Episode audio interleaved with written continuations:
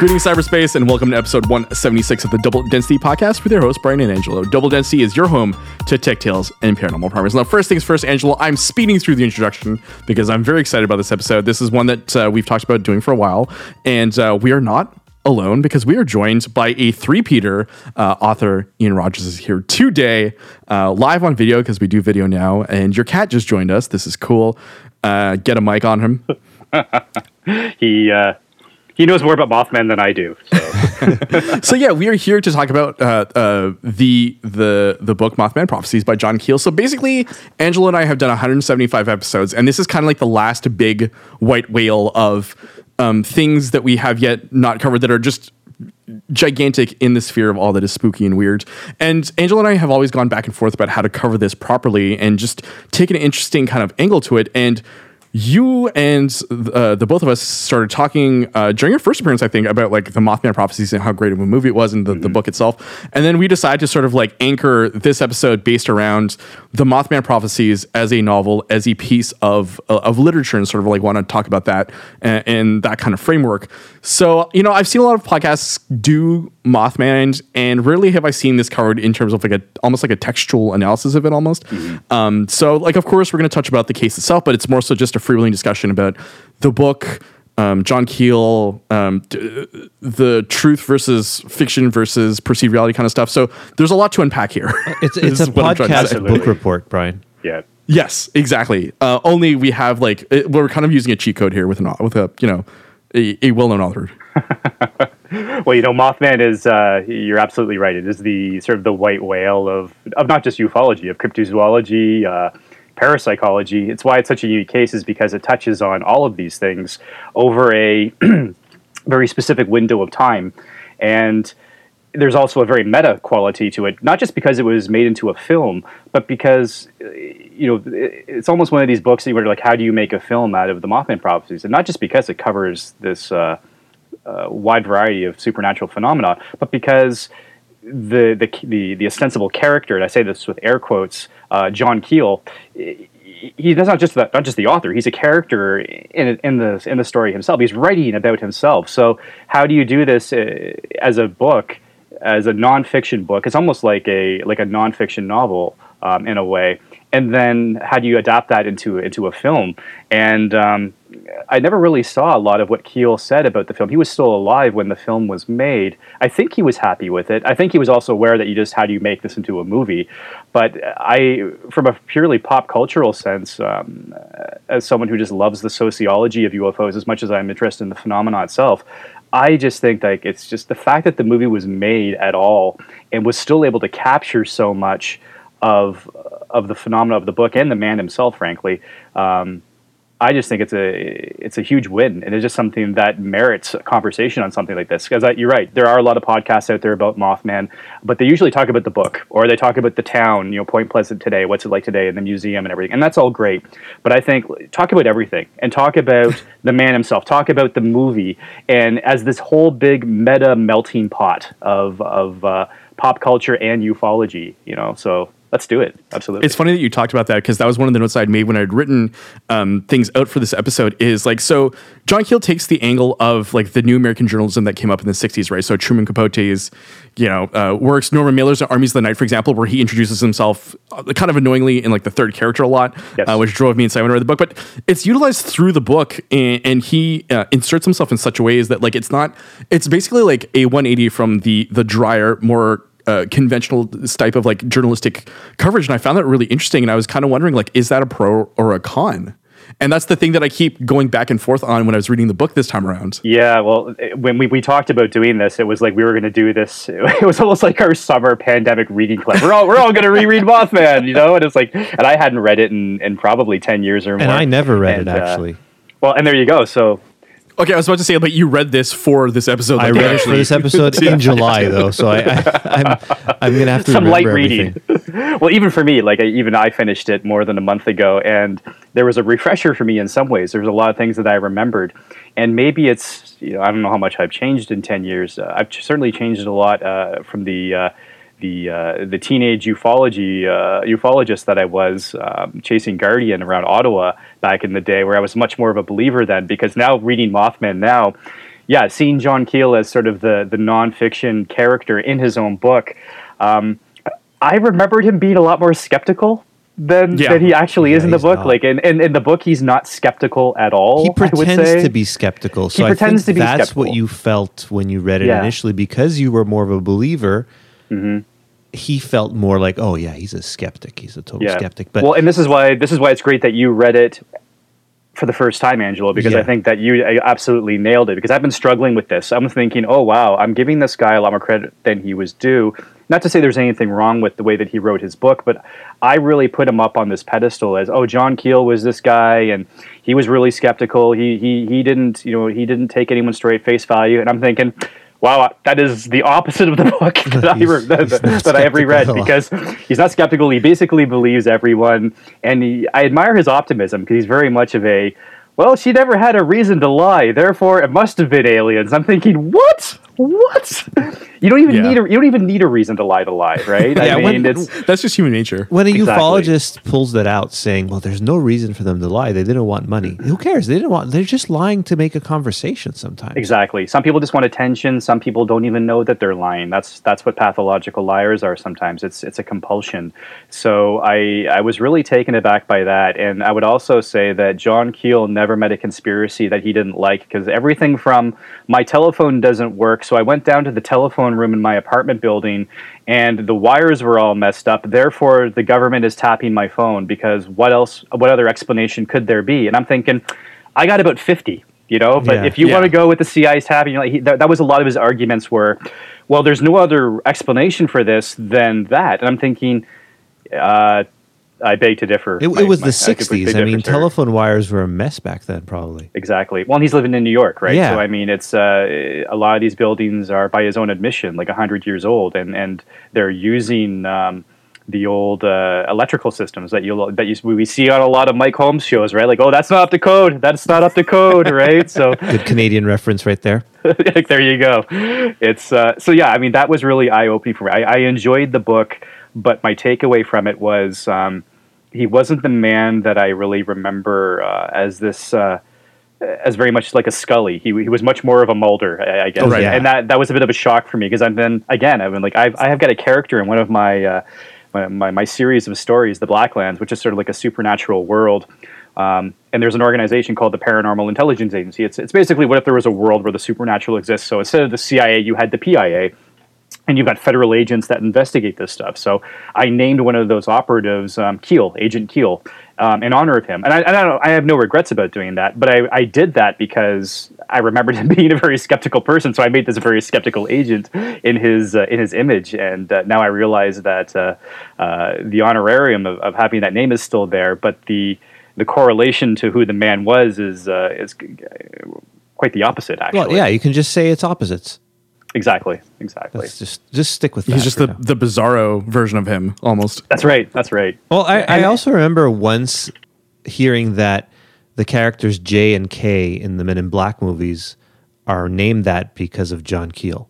Oh, really? That's great. I never I heard that. if but it's That's true, awesome. but I remember hearing that.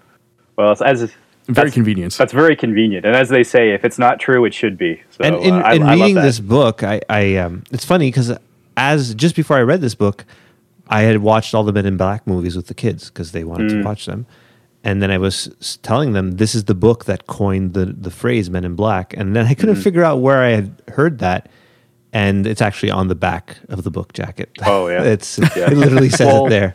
and that's why I feel like it's even the man himself, regardless of his views or his investigative methods, um, he was still there at that what I feel like that really unusual moment in time where all this really unusual stuff was happening. And regardless of whether the fact he was like, "Oh, I saw a light in the sky, and there's no way it could have been a plane, therefore it was aliens." I don't agree with that methodology of investigation. I don't know whether a lot of people would, but something seemed to be happening there in that town at that time. Uh, whether There, there's you know, just way too much going on. Like either like the Men in Black were visiting, the weird phone calls, like whether or not like he was like laying it on a little bit in terms of like what they actually were versus like you know prank callers or a thing that existed for like decades and still Right. exist.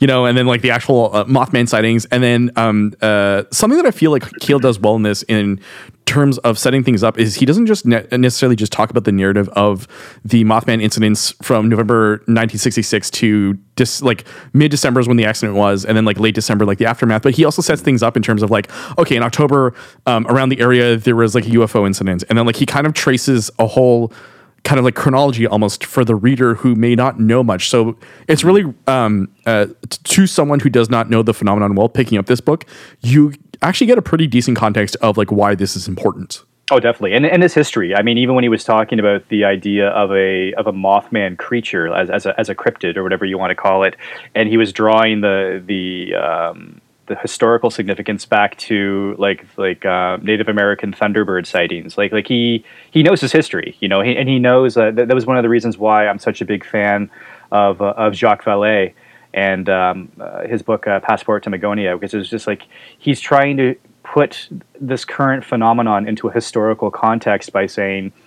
Yeah, people are talking about alien abduction now, but it might not necessarily literally be extraterrestrial beings that are abducting you physically from your home because 400 years ago 500 years ago the exact same thing was happening only we said it was fairies abducting children you know or but the same things were there like missing time and implants and all these things. So he was really looking at it in terms of a uh, it's almost like a Marshall McLuhan, you know, very Yeah, very almost whole, very holistic. Yeah. You know, like the world village, you know, but on a parapsychological level. It was, and that speaks like to me. the- That speaks to the scientist in me. You know, I also like the enjoy like the, the mention of McLuhan because once again another Canadian, right? So let's just keep racking them up here. keep Everyone, rattling just them. keep dropping. Well, them was out. very much like you know, like the Toronto Maple Leafs. You know, like you know, I'll, I'll, I'll, I'll throw in the hockey references. That's what they want. You know, like it's got to be Canadians. You know, it's the, the craft was igloo shaped. You know, or donut our- shaped. You know, They poured maple syrup type material on them. This is going to be a hard That's pivot right. towards a sports podcast. Nothing but just Canadian. Like we'll That's talk about right. curling for a while. absolutely, we could do it. I'm, I'm convinced we could do that. Yeah, I, I, there's a lot to sort of like um, go through in terms of the book itself, and I feel like it's structured like very competently.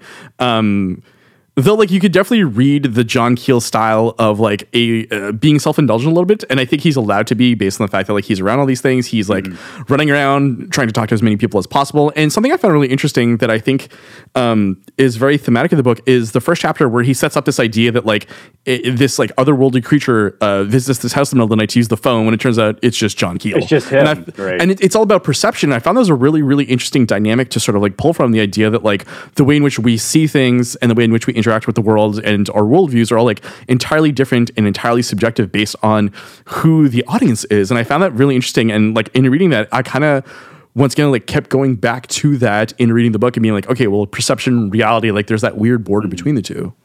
Well, and for me, going back and rereading the book, that was the one thing that I did remember after however many years it had been since I'd read it was that first chapter where he's basically describing that encounter with this person who shows up on uh, on this person's uh, this family's uh, doorstep at three in the morning, which again is a very popular scene from from the Mothman film. It's it's very creepy, it's very Hitchcockian, and I was feeling that well, if it was the ultimate meta thing.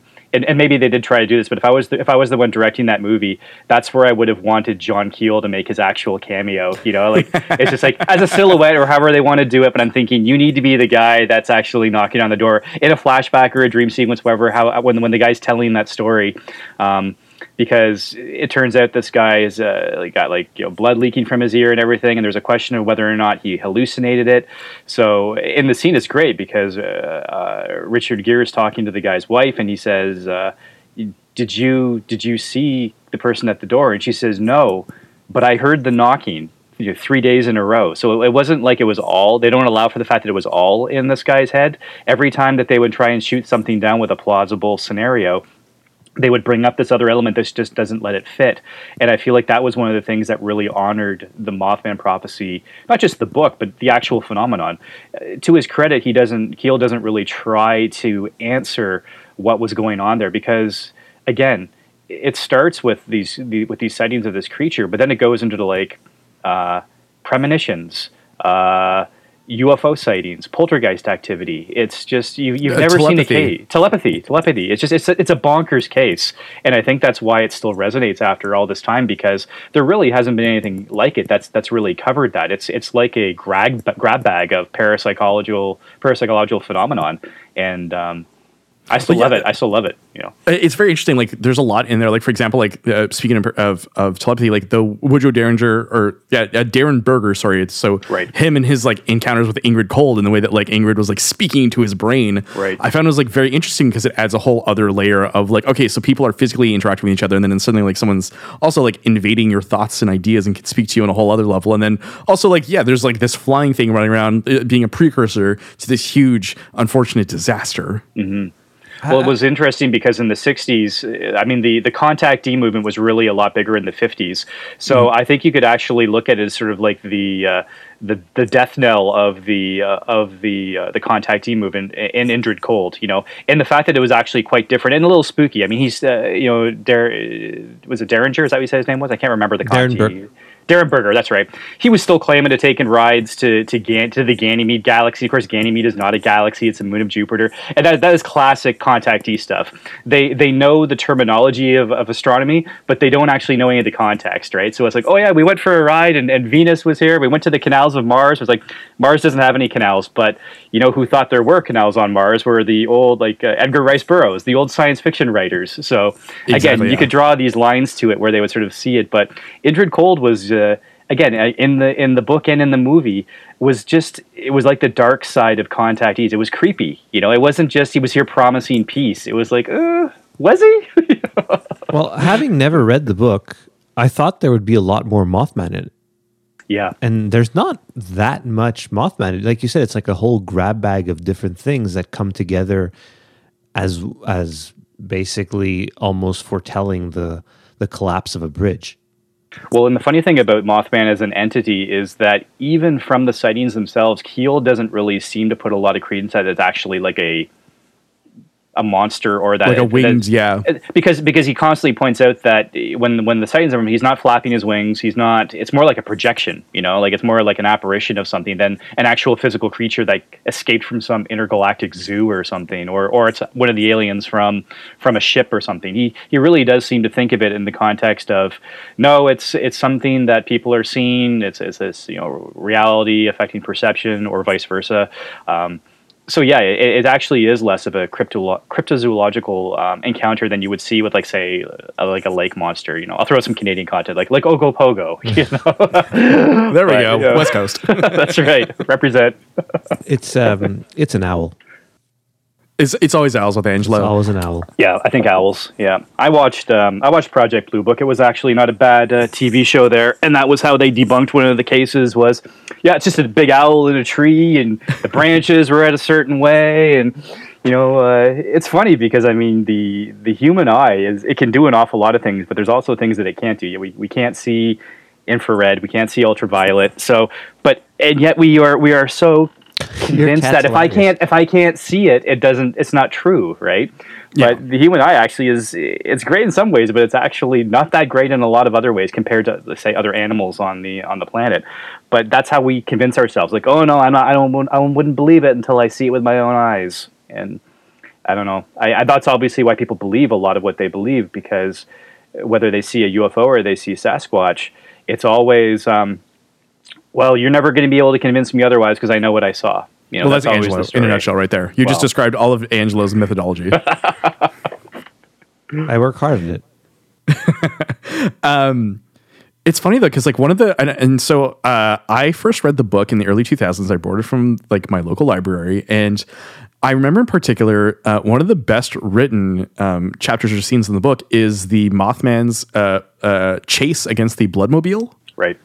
Which written down is like really thrilling and it actually is like one of the few moments uh, like as even as a young adult i was kind of like really creeped out by the idea of this actually really taking place. I felt like keel did a really he does a really good job of like dramatizing a lot of like what these people have seen and the good news is he interviewed a lot of people multiple times in order to get their story straight from what i understand um, in the area. So uh, he does a really good job of reconstituting a lot of these like really strange events that defy explanation because you were saying before like you know it's really interesting um, sociologically or parapsychologically psychologically sort of like look at this because it's not a folie à deux it's not even a folie uh, like the town there's so much so many moving parts that for this to be like a hoax of some sort is just too far fetched, too far gone, mm-hmm. um, too elaborate of of a, a, like a psyop to pull off. Mm-hmm. Absolutely. Like for me, it was like were were people lying and taking advantage at the time? Absolutely. Were people embellishing their stories? Absolutely. Because it's human beings. It's what they do.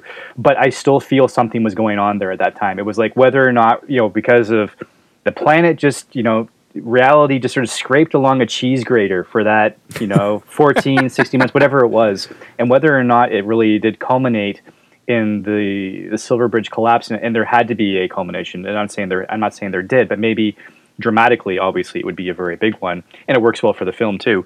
But it does feel like something was happening there, and and the fact that it crosses this spectrum of so many um, uh, parapsychological events is the reason why I, am more inclined to believe that something there was a tangible phenomenon there because it wasn't just UFOs, it wasn't just Bigfoot sighting or Mothman sightings. It, it was just so unusual to, to the point where it was affecting people also physiologically. They like you said, like there was there was instances of telepathy. There was instances of people, um, the, these man in black sightings, or people like uh, seeing one thing and per- another person seeing something else, even though they were standing in the same spot at the same time.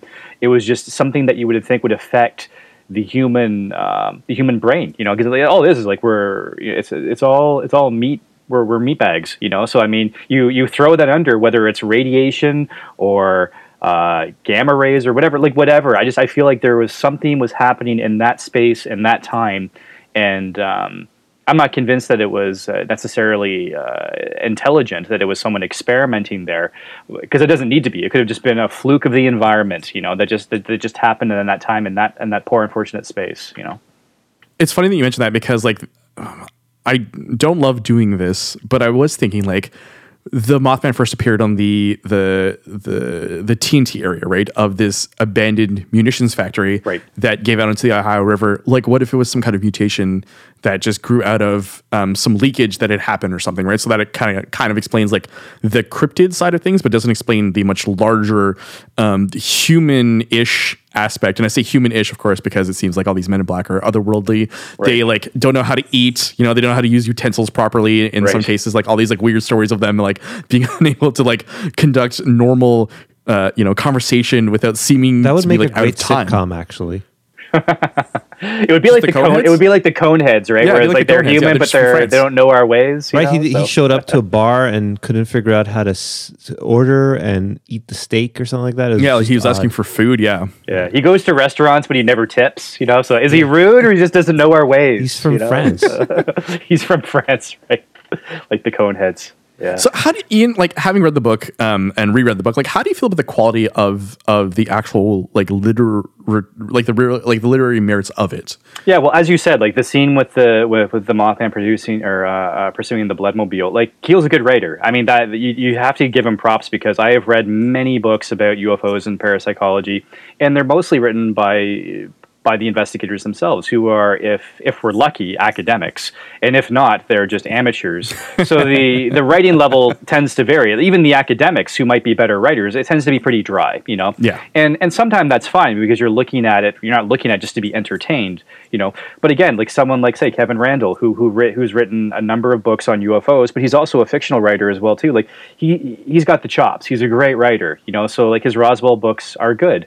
Um, because he knows what he's doing. He, and he knows the purpose. And it's not to say that you have to be entertaining your audience but at the end of the day you're trying to sell books. You're trying to you're trying to uh, not just make a buck but you're also trying to get your information out there your investigation out there and the way that you do that is by making it palatable to the reader you know so you don't have to lie but if you can write and you can write well you are way ahead of the curve and I don't think Keel was doing that purposely. I just think um, I think he, he, was a newspaperman. I think so. Uh, I'm not surprised that he's a good writer, and um, I think he would have. I don't even know if he did any fictional writing. Um, I know he wrote a number of nonfiction books, like like Mothman Prophecies, but he could have because he that that opening chapter when again you don't even know that it's him that he's actually the man in black brilliant i had totally forgotten the ending of that even though i remembered everything else because obviously the people who made the movie saw that and said hey there's our opening there's there's the uh, there's our set piece yeah i, ju- I do feel like that that scene that sequence alone elevates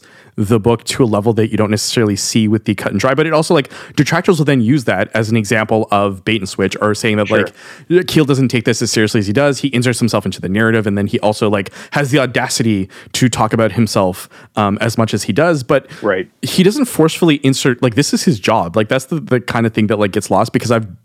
I've br- like poisoned my brain and reading a lot of reviews in the last like uh, like day and a half. Let's say, where it's like this weird thing of like a lot of people kind of like a lot of people who hate the book and hate the writing um, go after the fact that he includes himself, but it's like it's not done in a forceful manner. Like this is an occupation that he inhabits. This is his realm. He has written countless like dozens and dozens of like magazine articles as well as a number of books. So like this isn't out of the realm of what he does and whether or not you're going to like it. Like there is a certain quality to it. It, it felt like a diary of sorts. Yeah. Well, he and he has to insert himself. Like he's he's not just the investigator in this, but this isn't like they. It's Point Pleasant, West Virginia. But let's face it, it's Wonderland, West Virginia. Like he's going down the rabbit hole in this one. Like this is not a traditional case. You cannot write it in a traditional way. So, um, for the flaws of the book or, or the investigation itself, I never ever held that against him. Uh, I, I wish that he was a bit more skeptical. And even if you're being friendly and you're you're just hearing the stories, um, that would have been fine. But he never really couched it that way. He he was pretty much adamant that he believed everyone and everything that they told him. So, and that was the Yeah. part that I had a bit of an issue with. It wasn't just him saying, "Oh no, I just wanted to hear their stories," and I tried to be open minded. It's like, no, you you definitely listened to your stories. I did not see the open mind. I did not see that aspect of it, and that's that's that's something that a lot of people are critical of about. When I was uh, googling a few things um, while I was reading the book, um, that was where I was like, oh, he actually isn't really that well thought of among his peers. Again, I don't whether or not I just wasn't aware of that at the time, or um, again when I read it, maybe uh, I wasn't googling stuff in the early 2000s. The last time I'd read it before the film came out. But uh, I do remember when I went to go see it in the theater. I saw it in the theater, and um, I saw it with uh, my girlfriend at the time, and she was a reader as well. So I gave her the book, and I remember after she read it, she sort of says, "Yeah." So I read it. She's like, and she paused. She goes, "Do you believe this stuff?" And I'm thinking, hmm. She's asking me this really lightly, but this is a test. this is a test. So, I mean, I told her how I felt because I was I was still already pretty skeptical at that point. But um, Uh, she just yeah. had never never never been involved in the phenomenon. Never knew really anything about it. So, uh, but kept an open mind. That's the all you can movies kept me always thinking when I have I have chapstick in my bedside table, and every time I pick it up, I say chapstick. Oh, it's it's a terrifying sequence. I mean, that's such a Hitchcockian sequence, and that's actually the director is uh, Mark Pellington is doing the voice of um, I think that's his name, Pellington. Uh, he uh, he he's the one doing the voice of Indrid Cold there, and it's a freaky scene, and um, it's just one of these ones where uh, it, it goes into um, elements, obviously, of telepathy because he's asking, "Are you're reading my mind?" And he- Yeah. he says, "You know, he says I, I have no need to," you know, which is sort of implying that they're dealing with these entities. Again, it's, it's hinted on that they're dealing with entities that exist not even outside of time, but they have a different perception of time. So they don't see things linearly the way that we are. So that's why he says, I have no need to read your mind. I'm already aware of what you're going to say because we've already had this conversation or with the way that the these entities sort of perceive it, which I think is always really fascinating because it goes beyond extraterrestrials and aliens and what they're here for. It gets into like I think even Keel talked about did he call them ultra terrestrials? I Yeah, think he coined that well, term. it's, it's the Watcher from like the What If shows on on Disney Plus.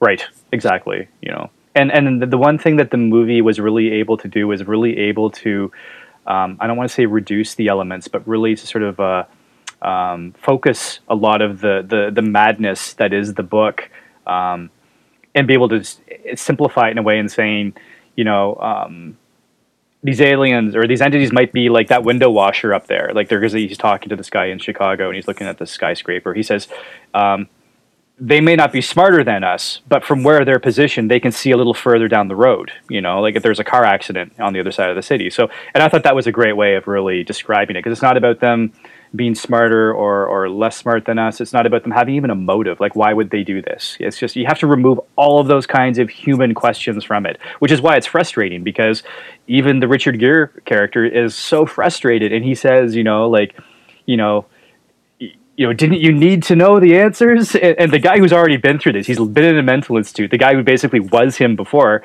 he just says plainly, "We're not allowed to know." You know, and it's frustrating, but that's the truth. Like we, we Yeah. have we have humans have such an ego that not only um, would we be able to accept the answer, whatever it is? But we also have uh, our privilege by saying that we deserve to know. You know, it's like no, we don't. we absolutely don't. you know?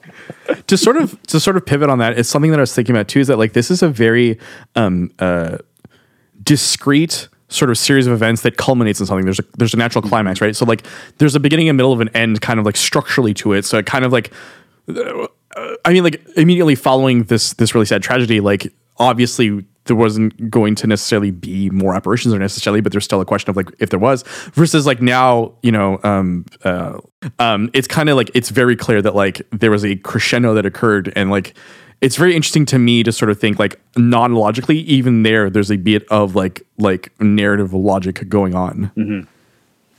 yeah for me it was like yeah you're right. I mean it, it culminates in something that is very much a uh, not just like a again looking at it from the film's perspective in this very meta way it has a very hollywood ending. It has a very much of a disaster third act set piece with the collapse of the silver bridge which really did happen. But the investigation said that it was had very legitimate reasons. It's an old bridge. Yep. It was not meant to carry the load that it was, and that's the reason why. There was nothing supernatural or even remotely unusual about it, much less supernatural. But again, if you look in the context of these events, I don't think anyone was there thinking that Mothman was up there on the girders, you know, removing the bolts, right? Well, kind of like the Twilight Zone, right? Like little demon on the the plane wing, yeah, the gremlin, right? Exactly, yeah. yeah, exactly. Like the gremlin, like the gremlin, exactly. Uh, I don't know if anyone was actually expecting that, but again, if you want to look at it from the point of view of ultra terrestrials, creatures that exist outside of human perception of time. Um, maybe they just knew it was going to happen. You know, it didn't need to have any sort of uh, malefic or or uh, ulterior motive of like, oh yeah, it was terrorists or it was or it, it was, was a, it was a warning gremlins. from them it was a warning. It was a warning saying this thing was going to happen. And again, it was like it wasn't even like an intent. Like he wasn't really. They weren't even probably there trying to save any people's lives because because they couldn't. You know, it was sort of like again in the movie where he says, you know, you're reading my mind. he says, I have no need to. It's like why they would actually do what they're doing. Again, we're trying to ascribe human motive to something that that's not human. You know, so yeah. good luck with that. You're just not yeah. going to be able to. I love discussing it, but there's not going to be any answers. But I love discussing it. It's like it's like for me, I don't. I still find it satisfying the same way that the mystery is always more satisfying than the solution. Whether it's an Agatha Christie or a, or a Stephen King uh, adaptation, you know, like I love all these things. I love I love real mysteries, whether it's Loch Ness or Bigfoot. Um, not even as a believer or non-believer, but the mystery is what compels us. The mystery is what's cool because, and I know why. It's it's because life is just so mundane so much of the time. It's just like we we get up in the morning, we go to work, we come home, we have dinner, we we zone out in front of the TV, we go to bed and repeat, for the most part. And I like my life, and I'm not saying there's anything wrong with that, but if you can throw a monkey wrench into reality and say, hey, you know, like I was in the woods and I've been camping for 30 years and I've got no reason, you got no reason to believe me. But the one time I was out there and I saw something and I've seen bear, I've seen these things. And this was like a man. It was, was a man covered in fur. And I'm not saying that it was Bigfoot, but this is what I saw and I can't explain it.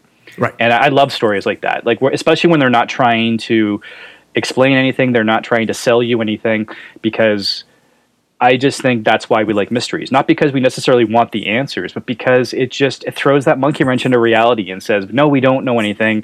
Yeah, yeah, we we make all these technological advances, we've made these sociological advances, but at the end of the day, we're still like the the cave people, you know, you know, you know, coming out of uh, you know, coming out of the cave and throwing rocks at the moon. You know, it's just like we still don't even understand some of these things, and I, I love yeah. that. I love that about people. Angela and I have talked about this, and I think maybe I've even mentioned with you, but uh, I, we treat I treat personally like ufology is like a really elaborate like campfire story. Like yeah. there's a lot of lore, there's also some evidence, but like ultimately, like once again, I think you hit the nail on the head. The mystery is the driving force behind this, right? Because we as humans feel compelled to attach emotion, to attach meaning, to attach uh, you know, uh, some kind of semblance of ourselves onto something larger. And it's not always the case. And to some people, that's fine. But to others, they're driven by the answer. And I think mm-hmm. that, like, unfortunately, in some things like this, you'll never find um, a, a, total amount of closure because uh, closure would denote the fact that, like, you would need um, both sides to sort of come to to an agreement of sorts. Do, do you feel well, that's why John Keel inserted himself into the story, basically?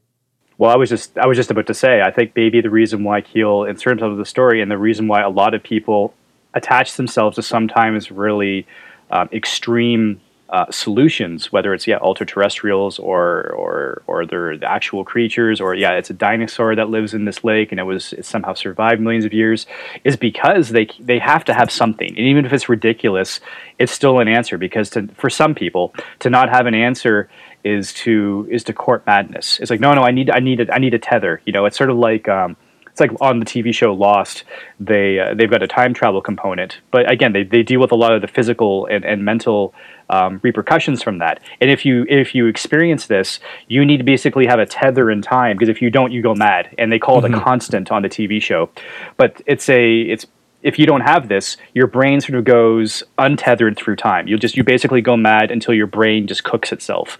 So I feel like maybe some people they just they can't handle the possibility that no answer will ever exist. So they'll they, they will latch onto something um, just to have some some semblance of closure, even if it's ridiculous, even if it's totally bonkers, even if there's nothing even really to back it up. It's it's sort of like a uh, um, a safety a safety valve. You know, it's a cushion that they they use to sort of preserve their sanity. You know that's why like everyone should jump on board with my idea, which is I uh, I'm very postmodernist in that like meaning is created with the the reader or the like the end user, right? So whatever you intend for me to take out of it, I will discard and make up my own meaning or just synthesize uh, either or. John Keel would totally get behind that if he was here with us today. I think he would love that. But you know, again, it's just one of these things where in I would say in my old age. I'm turning 45 in a couple of weeks, but uh, that's it's, a, it's, the sound of your bones creaking. That's what the sound of my bones okay. creaking. That, right, okay, perfect. We're a year apart. I'm turning 44 in a few weeks. Oh, really? What's your birthday? October 26th. 26th. I'm 17th, so you know, I'll I'll get there first. So I'll, let, I'll let you know how it is. You know, but uh, well, you're yeah, already there. Uh, I, I, well, no, apart, I was right? gonna say so. you're you're a year apart. That's right. Is your does my back get any better? No. No. Oh. No. no. Sorry, Angela. It's all downhill. It's all downhill. it, it, sort of like related to what we were talking about, Ian. Though, like, um, uh, it took John Keel eight years, right, from the point in which the the unfortunate Burj class happened to the time mm-hmm. he puts this book out, right? So he's had eight years to sort of like marinate and stew and sort of like think up um, how to properly present this. Obviously, outside of all his work, either you know investigating or presenting or writing, mm-hmm. and so I find it really interesting that there's like this this kind of like hindsight he has to um, uh, the events presented because I don't know what the book would have looked like had it been come out in like in like '68. Let's say like he spent a year writing, editing, getting it done. I wonder what that book would have looked like versus with the hindsight of time and and sort of like the ability for this narrative and all these like fantastical stories just like m- sort of marinate together.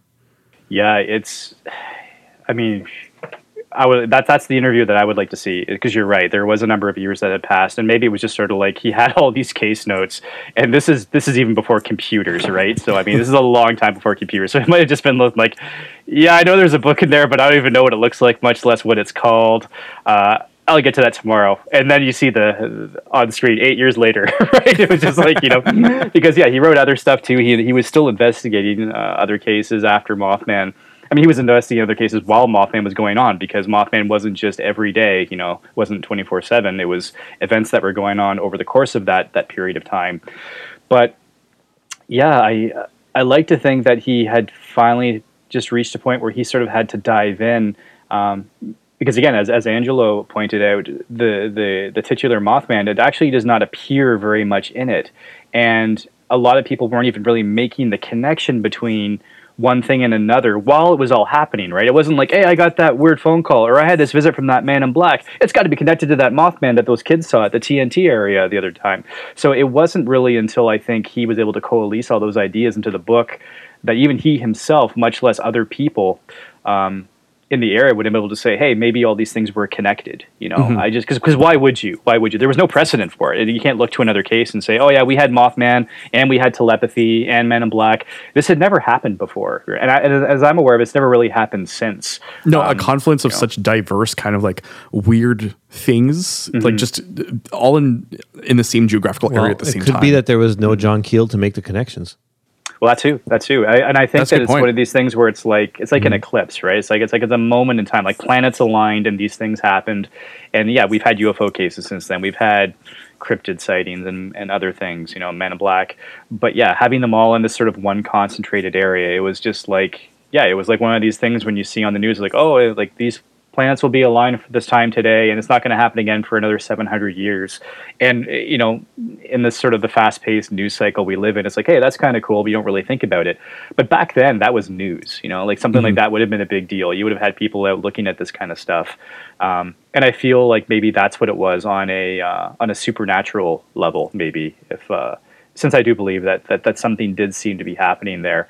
But again, it's so hard to say, right? I mean, these are these are not phenomena that are that you can really catalog. It, it really is, uh, you know, in terms of the evidence, like it's you're recording observations. There's not a lot of stuff that you can really. Uh, collect you know like you look at even a phenomenon like they say like like angel hair these, these are with this this weird physical stuff that falls out of the sky like Fortean phenomena these strange rainfalls of stuff but angel hair, by its very definition, is like, oh, it never lasts. You know, even if you can capture it, it sort of dissolves or it disappears in a couple of days. So this is something that that people still think of as this tangible phenomenon of something that that does occur. These strange rainfalls of, of matter, but even the people who study it say, oh yeah, but you'll never be able to get anything off it because it always disappears in a few days. It's sort of just ta- given as, yeah. a, as a as a as a it's taken as a given, you know, uh, in in the uh, in the field.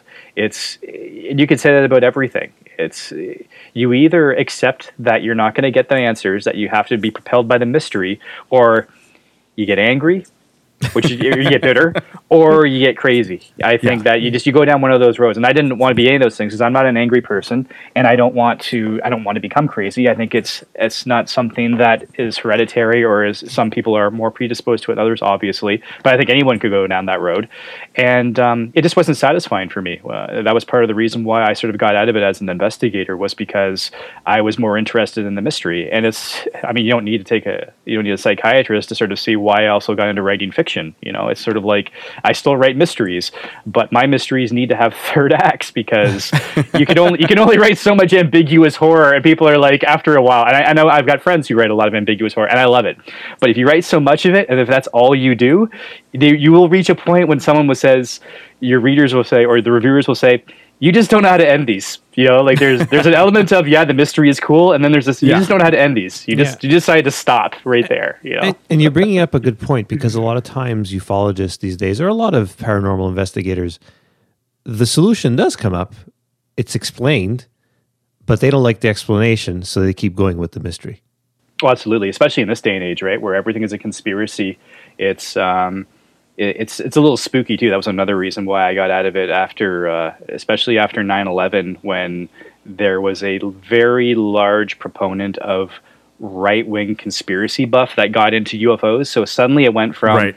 it was like I was saying this to someone else uh, oh, a few months ago, but how uh, you go you go back and you watch the X Files now, and their conspiracies are almost a quaint. They're almost yeah. adorable compared to the stuff like you couldn't do the X Files today. They, they they brought it back a little bit, but you couldn't do that show in its original form today because it's too dark. No one wants to watch that show. It's it's one thing to say, oh, the government was involved in JFK, the government was involved in this, but when you start saying, oh, the government was involved in Sandy Hook, the government yeah. was involved, and they said like. Yeah that's not that's not entertainment. I don't want to watch that. You know, like I don't like I don't even want to watch the documentaries about that. That's that's that's crazy talk for some people. Like, oh, these these parents aren't parents. They're we have a term for it now. We call them crisis actors, which is one of the most disgusting things I've ever heard of. Right? Sure. It's just it's just it's just vile to me. It's not entertainment. So I think when you saw that sort of um, sea change away towards um, uh, conspiracies and, and sort of related phenomenon now when you see UFO cases and then you bring in the government, what like it's like the uh, the recent um, uh, the U.S. Navy report. It, it, it's just it just comes a little too close to that that right wing element, and then you you just you're you're a hop skipping away from white supremacists. Uh, um, you know, um, what do they call them? Like, uh, well, cultists, like QAnon cultists, cultists you oh, know, QAnon like, cultists, exactly. Like uh, homegrown terrorists. It's just like you just you, you will be there investigating UFOs, like say in the states. You could be there investigating, and then suddenly you're going to get a visit from the FBI because, like, oh, we noticed that one of your associates is this person, and because they just there's no lines anymore with that stuff. It was just yeah. it's just it's a spooky time, I, and that's another reason why I just don't want to be I don't want to be involved in that. You'll, just, you'll end not, up on the radio pushing your own pills of uh, hair growth and things like that.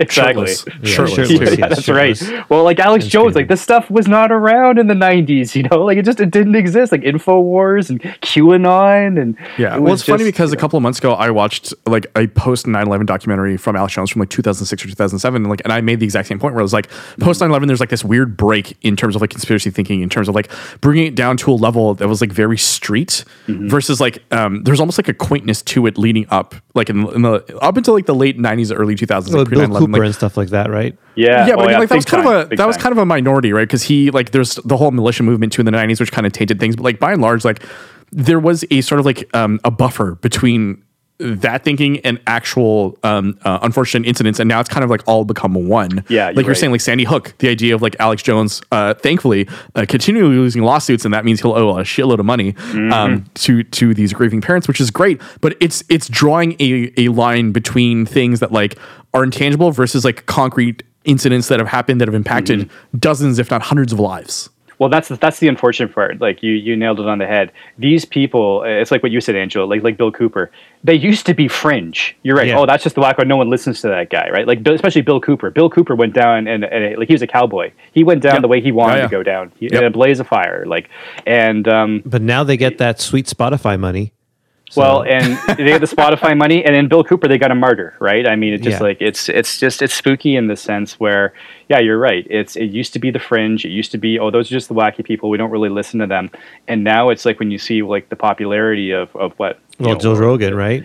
And he's Yeah, friends. With, QAnon, he's friends with uh, with Alex With Jones. Jones. Yeah, like Yeah, they're friends. And he's when I used to back in the day when I would actually listen to Rogan before he before he really went off the deep end, I- Mm-hmm. I couldn't take it anymore. Like, and this is five or six years ago.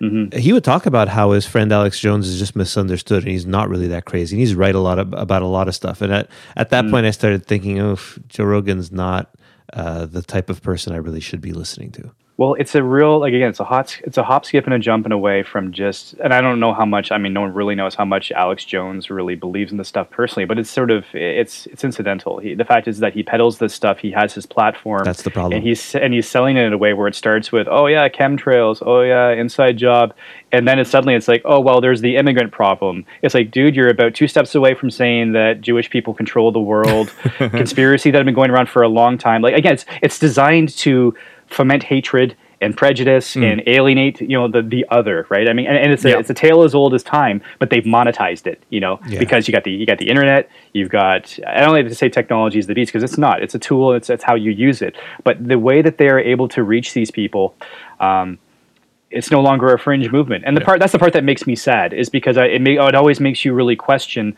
how many of these people are really out there who really hate people because of their skin color or their religion. It's just it seems like the stupidest thing to hate people for. Like maybe that sounds really naive to me, but it's just like I just I don't I have no problem with anybody. I just I never really understood how you could just arbitrarily hate someone based on the color of their skin or what church they went to. It just it just boggles my mind on that level of infantile hatred. It just, I just don't get it. I just and then on it. top of that, these people have these platforms that and the promoting them inadvertently through algorithms, right? Like you, if you're on YouTube, let's say, and you're a flat Earth person, well, as soon as somebody starts watching flat Earth videos, they're going to keep getting them popping up, and that's how. Mm-hmm. Like we've looked into this, Brian and I, and because I always wondered, like, who actually believes in flat Earth? But because of YouTube and the Mm-hmm. algorithm there, a lot of people have latched onto this because they just see only those videos. Mm-hmm. They're a small percentage, but that's all they see on YouTube, so it must be real.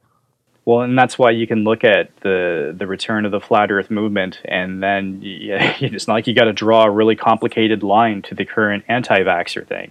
And it's just like I know of anti-vaxxers. I've got a couple in my family, and you cannot speak to them logically because they're not coming from a place of logic. Their their their their little screeds never start with the sentence, "Well, I was spoke to my family doctor," and it's Yeah. never that. It's always Yeah. I saw a video on YouTube, or they talk a lot about big pharma. Like they've got their catchphrases, they've got their things that they're that they're always spewing, but it's never based on uh, on having spoken to a medical professional. And again, I just refuse to speak to them because again, you can't speak to someone who's not being logical. There's no point, and it's just going to make me angry. And I don't really need any more anger in my But life. you're the so one who's not being too short. logical, right?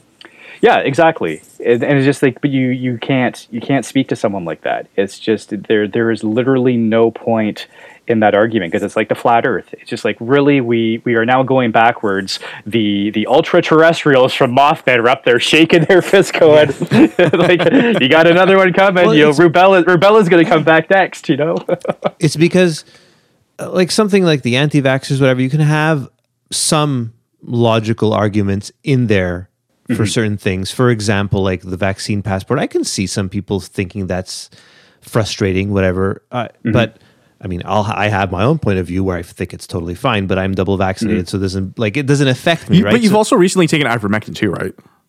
yes. I'm all for fully dewormed you're dewormed that's right 'Cause you know we got the kentucky derby next week you know? and that's Yeah, that's another thing, right? That's that's a valid medication for many things. It's just Yes. what happened is that in certain countries it is being used to treat COVID, but what happened Mm-hmm. in the U.S. There's a human form of it and an yes, animal form of that's it. the problem. What happened in the U.S. is that there was a run on this, the human form, and then people just like, well, I'm just going to use the one for horses, and that's what all became a joke there. So it, there's Mm-hmm. so many points of argument there. The thing with flat earthers, though, is they to make their case, they really, really, really have to leap through all sorts of hoops because we have mm-hmm. literal footage of our actual round Earth, mm-hmm. and that all that has to be faked at that point, right? But beyond that fact is like some of these people, and we've talked about this too, is like they believe there's an ice wall. that Yes, it's- it's like guarded by the FBI. Like game of thrones ice wall Yeah. Like, Yeah, no, literally, talking- yes. That's that. That is the belief that some flat earthers have is that the the world is flat and surrounded by a gigantic ice wall that is guarded by the FBI, and oh. that is that is a valid way of thinking to them. So the FBI's only been around since 1947. I wonder who was guarding the Earth Wall before then. So The Black you know, Watch. uh, Surprise! right? That's right, Um, Black Watch. Thank you. I just had a very horrifying thought. Imagine if the Mothman incidents and the bridge had happened in modern times. Just think about that for a second. How scary that would be to those who, and Angela have talked about this. Most of the people who have become figureheads in ufology are grifters, plain and simple. Let's be oh, honest. yeah. They're in. Mm-hmm. There's a, a capitalist need to make money off of those who want to believe. Book deal incoming. Yeah. Yeah, well, look at the uh, the the Roswell slides, the so-called Roswell slides. What a what a joke! It was like it was like everyone's like, well, I don't want to reserve judgment here. It's like you know what? I I, I talked to one of those uh, Mothman ultra terrestrial entities. They don't they don't see time in our way. Hoax! you already Yeah. told me it's a hoax. You know. so, uh, but again, they were selling tickets to this thing. They the guy made a lot of money, like the grifters do. Then he packed up his little suitcase and skedaddled. You know. And because again, it's just it's it's sort of like. Bob Dylan, you know, meet the new boss, same as the old boss. It just Yep. like it's like really the year 2021, people are still making money off of the Roswell incident. It's just like there's like there's there's no evidence. There's never been a shred, you know. You look into these things all, at the top of all these conspiracies, all these things. There are grifters making money. Like even something uh, like we were, you know, we were talking about vaccines before and talking about health. The people that you know that these natural news websites and stuff that when I was on Facebook years ago, I would g- I would see people post, "Look at this from Natural News," and then if you look into Natural News, they're selling their own supplements. Of course, they don't want you to buy Tylenol and stuff. They want you to buy their own supplements because that's how they make money. So, you know, big pharma, this and that.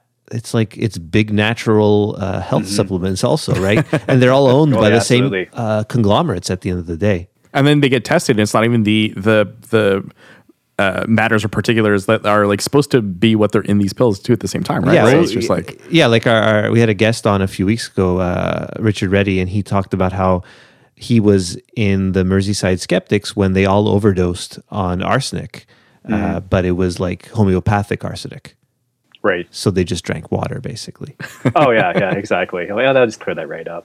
It's uh, it's always funny with uh, yeah, sort of the uh, the anti big pharma, and like I said, don't get me wrong. I mean, it's not like big pharma doesn't have their own. They're no angels. They're no angels. They're no angels. But at the end of the day, it's like, am I going to listen to my relative who has no medical background whatsoever and doesn't work in the medical field or am i going to listen to my family doctor who Yeah. says get the jab you know it's so it's just like you would you would go to your doctor if you broke your leg or if you needed your appendix out so it's really weird how this has become a hot button issue like vaccines have never existed before it was like it's like you got inoculated like the rest of us against you know like measles rubella polio diphtheria tetanus you know i got my last booster what you get like every 10 or 15 years for that one Yeah. again, no one questions those ones. Lockdowns, right? And again, and the same people, if they still, even if they got sick, even if they got COVID, they're still going to the hospital, right? Yeah. so again, this this this distrust of big pharma is such garbage. Yeah, and they're not they're not doing themselves any favors recently with like uh,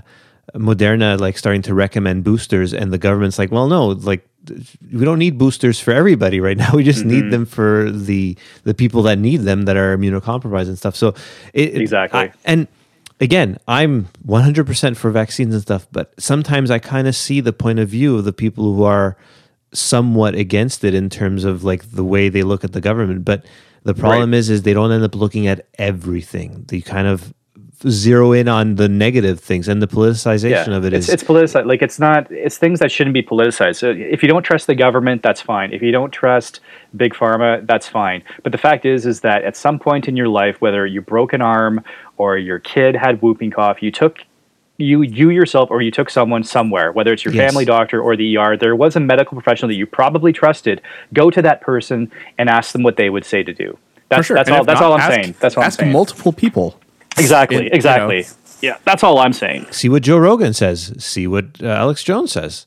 They're Yeah, important. exactly. F- f- Go ahead and visit Yeah. his uh, Infowars website because he's banned on all social platforms. Yeah, the the problem is a lot of the the information out there, unfortunately, that seems scientific and legitimate is coming from discredited sources.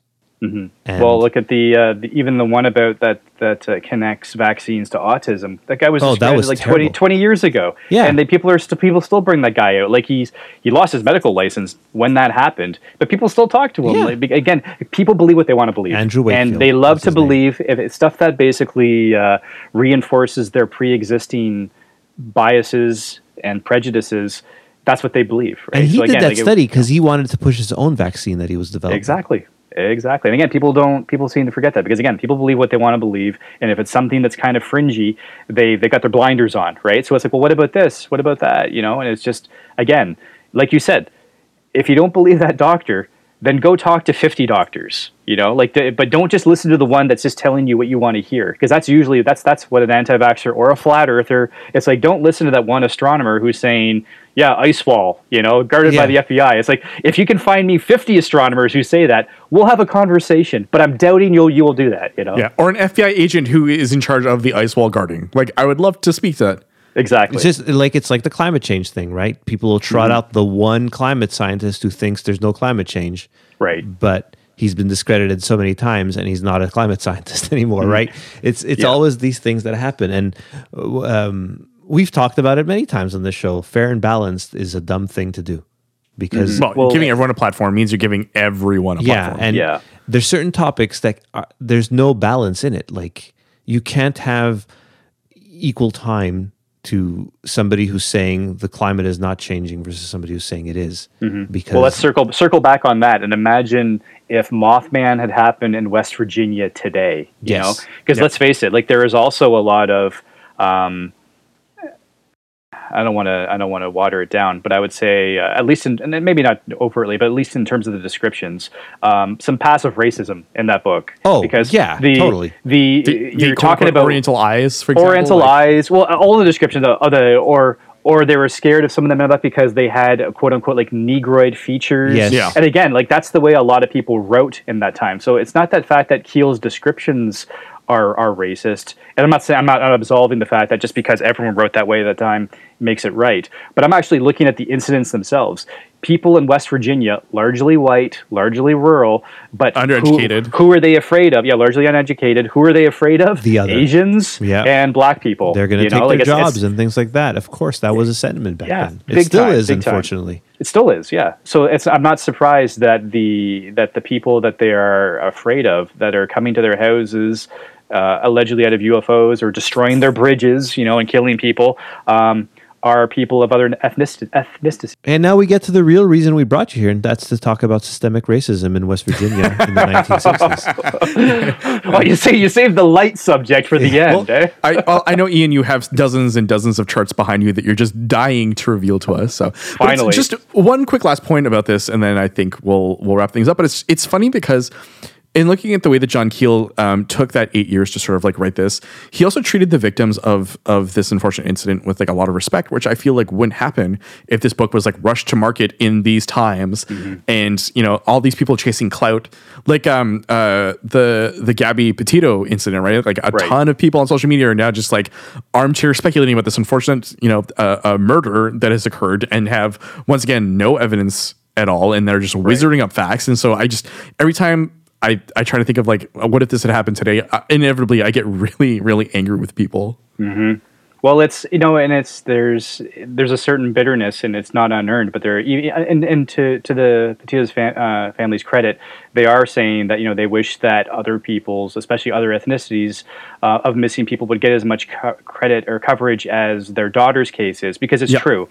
And there was a tweet that was. Um, yeah, when, when a white girl goes missing, everyone in America puts on a Sherlock Holmes costume, and it was like they're not wrong. It's Nope. it's bitter, but they're not wrong. You know, so it's uh, it is unfortunate because yeah, it's it's like it's the top thing on the news cycle right now, right? It's just Yeah. for like the last two weeks, you know, and and and, and there hasn't even been any news for the past week because they haven't found this this kid, the uh, the alleged. Uh, you know the suspect, uh, her, her boyfriend, whatever. well i don't So, know if yeah, you know about this but uh, dog the bounty hunter is on the case I did see it, so, so you know, that, uh, to me it's just like we live in mad libs times here we we we have achieved you know uh, maximum internet now. Where if they kid, it's just like you know what, it, they don't even need to find him. There's still going to be a two hour Dog the Bounty Hunter special. You know, It's, uh, Like, yeah, yeah, thousand percent I saw a tweet Uh, by I can't remember her name, but who's the the dummy that that's in the Congress in the United States? The there's a lot of those Uh, the which blonde- one? Taylor Greene Yes, uh, uh, is oh, it Taylor her? Greene, yeah, yeah. Or or the other Or Lauren Boebert? Lauren Boebert? Bur- Borbert or whatever her name is. yeah, the one with all the guns in her background whenever she's doing I, a Skype. I think yeah. she tweeted about how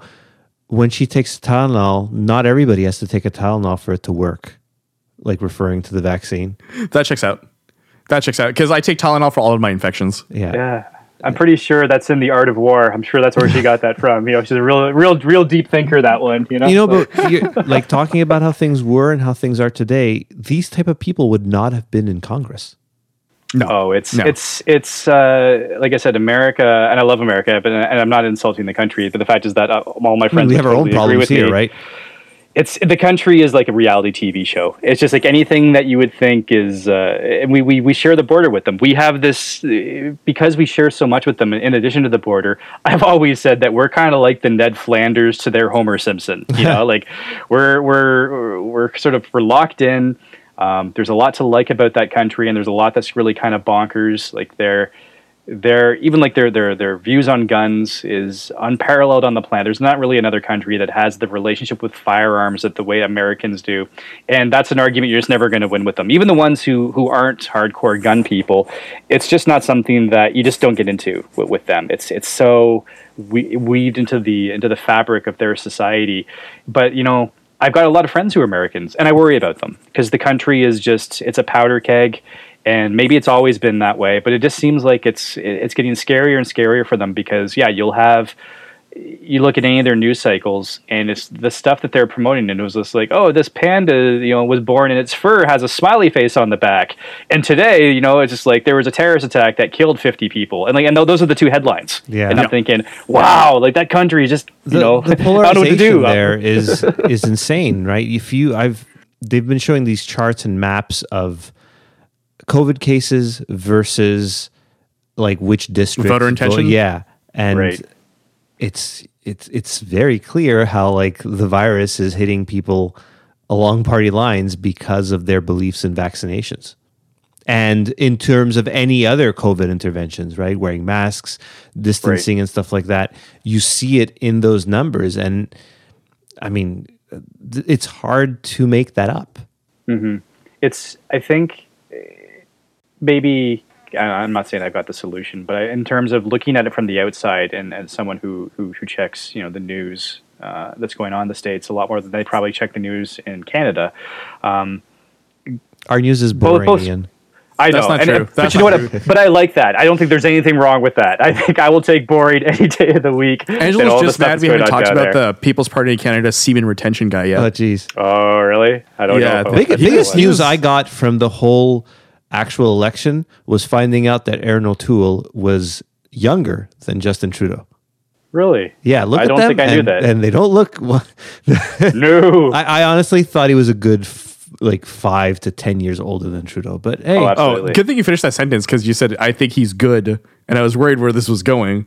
no, well, you know, it's the miracle of editing, though. You know, Yeah, oh, right? true. You can, you can have I him say have whatever he power. wants. yeah, What I was going to say there is, I just think that Americans have a tendency to sort of politicize anything or everything, whether it's you know chicken sandwiches at Chick Fil A or you know or actual politics. They just again, it's kind of ironic for a country that has united in their name that they just they're so us versus them. You know, it's just it's. uh it makes me feel bad because again because there's a lot to really like about that country and, and I've got a lot of friends that are down there and I just it's I worry more about them than I worry about people in my immediate circle just because if you're just looking on the news um, it's like with all the gun violence and all this stuff. But then I'll hear from other friends of mine, oh, it's actually not that bad. That's just the media.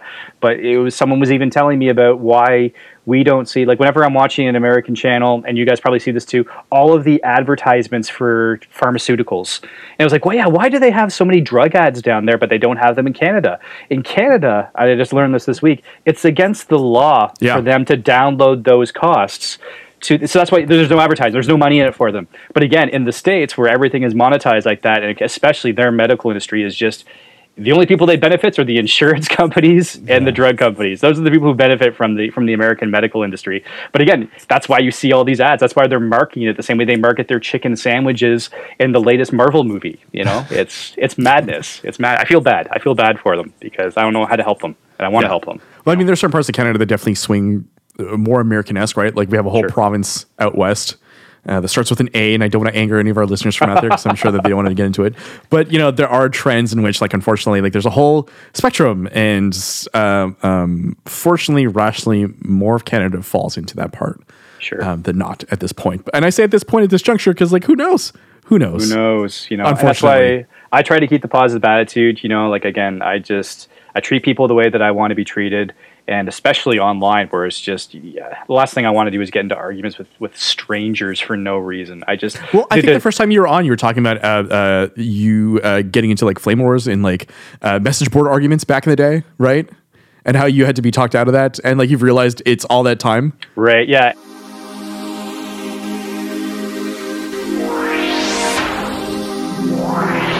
So apparently there's a female ghost in this apartment building who thinks I'm attractive. Double density. Speaking of positive things, Ian, uh, it is October. Yes. Uh, before we started our episode, we talked about like fun Halloween stuff. So I'm just curious, like, what would you like to propose to our audience to either watch, listen, read, whatever it is, something spooky? It can be anything. You can make the list as long as you want. You know what? I'm I'm so tempted to say the things that everyone's watching right now. If we're just going to go with movies and TV shows, because I just started watching Midnight Mass, but everyone knows that's fantastic. I'm a huge Mike Flanagan fan, so I feel like that's kind of an easy one because people are already watching it, if not already blazed through it already. So going with uh, things that are a bit more obscure. This one's on on Shudder. I think we talked about this too there's a really great it's an older um, japanese found footage film called and i'm going to butcher the name uh, norway the curse. It's n-o-r-o-i the curse. And it was made i think it was 2004 2005 and it kind of flew under my radar. I didn't see it for the first time until last year but it is absolutely fantastic. Um, the way that the story just unfolds, I say it's, it's sort of like peeling back the layers of this onion, and I just had no idea from scene to scene where they were going with this, and it's it's incredibly terrifying. It's very original, um, and going for another movie that's sort of um, not North American that uh, people may not have seen, but it's one that I'm always recommending. Um, there's an Australian um, movie. It's also found footage called Lake Mungo. Yes, and it is yes. a great movie. It is a ghost story, but it's really a great sort of um, examination of grief and, and sort of death and loss. Um, incredible performances. Again, actors that you would not, they're, they're not stars, you wouldn't recognize them, which always helps the verisimilitude of the found footage genre. So it looks like you're watching a real documentary, but it is not just scary, even though it is scary, but it's really poignant and powerful. Um, I've watched it so many times, I, I can't recommend it enough. So I would say those two. Those two are probably, um, in terms of the streaming networks, you should be able to track those ones down. Um, that that I would absolutely recommend for uh, for some Halloween watching for sure. Angela, what do you got? I'm going to be boring and uh, recommend uh, the Mike Flanagan stuff because I just started watching the house, uh, the Haunting of Hill House, and I'm making my way through those on Netflix so I can get to Midnight Mass because that popped up on my to watch list, and I said, well, I should go back and watch the other ones. I don't know why I didn't watch them, um, but I just finished uh, the Haunting of uh, Hill House and really enjoyed it. And from what I understand, the other ones get better. So. I'm going to suggest two things. One thing that we discussed previous to this, which is a great faux documentary called um, Behind the Mask The Rise of Leslie Vernon. And of course, my second thing I'm going to mention, because we've done so many Canadian drops, is I'm going to talk about the movie Pontypool and the Power of Words, right? Oh, yeah. A 2008 horror movie that is unlike anything else I've kind of ever seen in terms of like execution and the thought put behind it and sort of like the world that they've created. It's really, really good. I know it's available on streaming on and off. So anyone uh, who's super interested in something a little bit different should definitely um, um, check that out. Excellent book too. If you can track Yes, down the book yes. as well also more canadian content uh, really really excellent book. And let's let's sort of circle back to mothman. It's like and watch watch the mothman prophecy it's a fantastic movie. Um, richard Gere is great in it. Uh, laura linney it's got a great cast great supporting cast of a lot of character actors you recognize. It is spooky it is very very well acted and the directing is is phenomenal. You, know, you, you won't you won't regret it. I feel like it, it would work in today's sort of like um, uh, media environment as like a really well done prestige miniseries. Oh, absolutely, absolutely. I think that the one thing about a lot of these series, like like Midnight Mass, which I think is about seven episodes, um, is that the story it can be as long as it needs to be. You know, like it's you know, especially if you're adapting a, a book. Um, I, you don't need to condense it into two hours now. Like take four hours. It doesn't. It doesn't even need to be like a full season. It doesn't need to be thirteen episodes. Let it be seven. Let it be four. It's just we are in sort of the uh, sort of like the second renaissance of, of TV here, which is which is of course streaming and these these streaming networks where it's uh, there's no commercials. There's there's no seasons as it were. It can just be sort of like one and done. It- I and love limited story. series. There's some, Fantastic. there's some really it. good ones on on um, HBO as well. I watched um, oh, what's it, the mayor of something? I can't remember. The one with Mayor, Kate uh, Winslet. Mayor of Oh. Easttown? Mary Easttown. Yeah. Yeah, With that- uh, Kate Winslet. yeah, that's so good. That was so good, and I I love that it's just one and done. You watch the the eight episodes or so, and and you're you're good. You don't have to go back to it. Yep. And then again, you're seeing a lot of really premier talent where back in the day you wouldn't see big name Hollywood actors or directors even touching uh, television, you know, and now it's Yeah. it's the premier medium because again, why try and condense something into two hours when you can have four or five or ten, whatever you need to tell the story, Yeah. uh, as much time as you need. It's fantastic. I love it. Agreed. So, Ian, uh, what are you up to these days? Are you typing away? Uh, what do you want to s- sort of like let the world know about what you're up to? Uh, I spent the summer actually writing a uh, sort of graphic novel for a video game company. So uh, they reached out to me and um, they wanted to do sort of a tie-in comic book for their video game. This sort of a, survival horror game, and um, eh, so this this sort of it's, it's called a webtoon. I think of it as sort of a graphic novel because it's about forty pages. Um, it's it's like a prequel to the video game. It takes place Okay. about hundred years in the past. Um, leads up to the video game. So it's sort of uh, it's it tells its own story, but it, it's it's the introduction to this video game. And actually, the first part is going to be posted tomorrow. They're going to do it in like uh, 10, 10 parts. Okay. Um, so the first part will be to- posted tomorrow. I'll be posting on all my social media channels. Um, so yeah, I spent the summer working on that, and then they were they were really happy with my work. So they actually uh, um, asked me to come on and work on the video game itself. So Oh, nice. uh, Okay. So I'm working on the video game now. So uh, which is great because I'm just starting to. Uh, I would say I'm killing time, but I finished a book and I wasn't really ready to dive into another one, and. Um, the uh, the production on the uh, the Netflix movie of uh, Every House is Haunted starts up next year. So I sort of uh, I had some time to kill before uh, I start working as a consultant on that film that uh, Sam Raimi is producing. That starts I believe next May. I think is when it's supposed to be going into production, and. Um, yeah, I'm hopefully we'll have some news by then on when the book, my my book, Every House is Haunted, will be back into print. So it will be available. Hopefully before the, the movie actually comes out. I, would I, I think uh, It'd be it's nice. always Yeah, it's, it's be you try you, you try to have the timing right. You, you Yeah, want to be course. able not not when the book is or not when the movie's actually out, but like uh some lead up to it, right? So. Uh, you have to get those uh, those sort of wheels in motion and plan these things as much as much as you can, even in normal times, much less during a pandemic. Yeah. Right? So, Uh, so, where can people find you on the internet? Uh, well, you can find me first and foremost on my website, ianrogers.ca. Um, I'm on all the usual social media channels. Um, if you just search for Ian Rogers on Twitter, or uh, I use the handle One More Shadow, all one word. Um, you can usually find me there on, on Twitter, Instagram. I use the same handle. Uh, there's not a lot of other Ian Rogers. I think if you just if you just search Ian Rogers on those things, you you find the guy with a lot of horror movie stuff and cats. you will find me. So, uh, yeah, it's uh, I'm out there really just you know taking pictures and enjoying the fall. Uh, my wife and I are celebrating uh, 15 years of our marriage on the 14th. I Oh, turned nice. I turned 45 on the 17th. So uh, yeah, October and, So, uh, and the uh, fall are really our your time. place? Oh yeah, absolutely. Oh, yeah, yeah, okay. absolutely. All right. Cool. Angela and I will take time off work just to, to do this. Yes. Yeah, Great. come on down. You know, yeah. um, Angela, you know what I'm about to ask you, so I'll let I'll I'll leave you the floor. What are my socials, or yours, or the Everyone's. The You- we Well, always we go through this every episode for like the last like ten episodes. I've yeah, asked you to I do the know. socials. You, you can find us on www.internet.com, right? No. Uh, doubledensity.net is our website where you can find actually the links to everything you need. Our, uh, well, including Ian's uh, bio as well as links to his website, which is super easy to find. yeah, we have uh, a Twitter account, right, Brian? Uh, double, we do. Do you do you remember what it is? Double Density Podcast at Twitter, something.com. I'm gonna. No, it's no? it's double underscore density on Oh, Twitter, darn. Angelo. I'm really, really disappointed. Yeah, I feel like I haven't done this in ages. Mine is Angela Fiorin at Twitter. Yeah, mine is Brian Hasty, and uh, you can also find us over on Instagram at uh, Double Density Podcast. Ian, uh, thank you for being a three-peat return. I'm sure we'll have you on again. It's always a pleasure to talk to you um, about different things. And uh, yeah, thank you so much for coming on.